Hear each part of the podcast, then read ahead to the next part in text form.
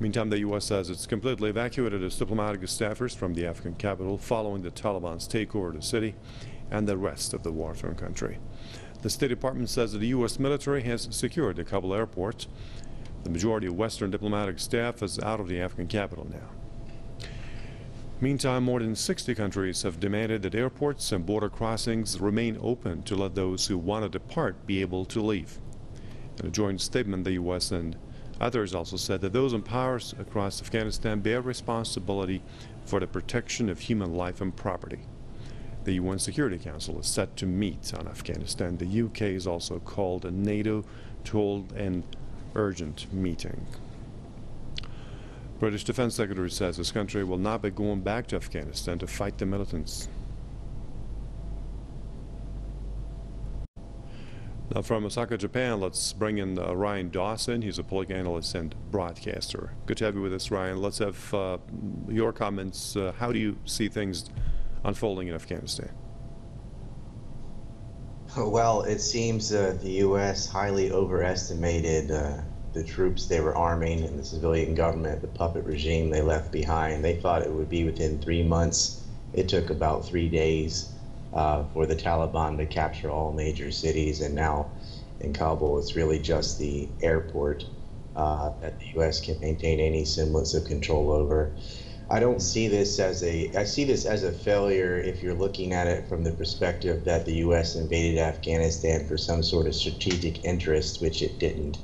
Uh, the public has been bamboozled, confusing the Taliban with Al Qaeda. Al, the, the alleged pretext to invade Afghanistan 20 years ago was that they were harboring Osama bin Laden, and it was a place where terrorists trained were involved in the attacks of September 11th.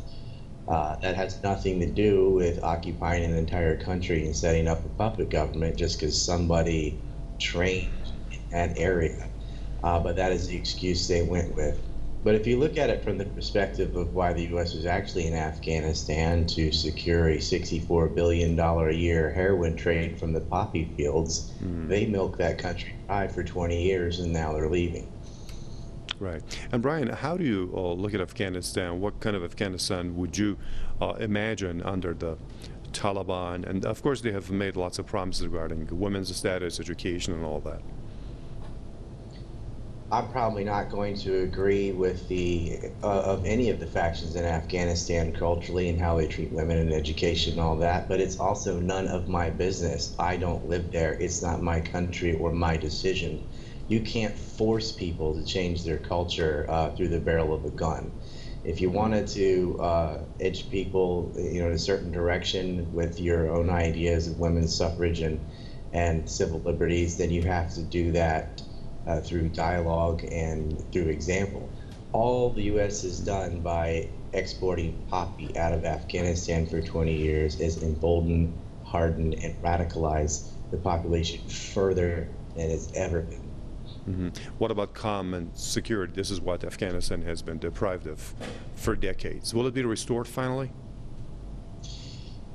Well, you know, I think so. Well, at least, at least relative to how it has been, Afghanistan has really been occupied for the last 30 years. I mean, they had the Soviet invasion, which killed millions, and then hundreds of thousands under U.S. occupation.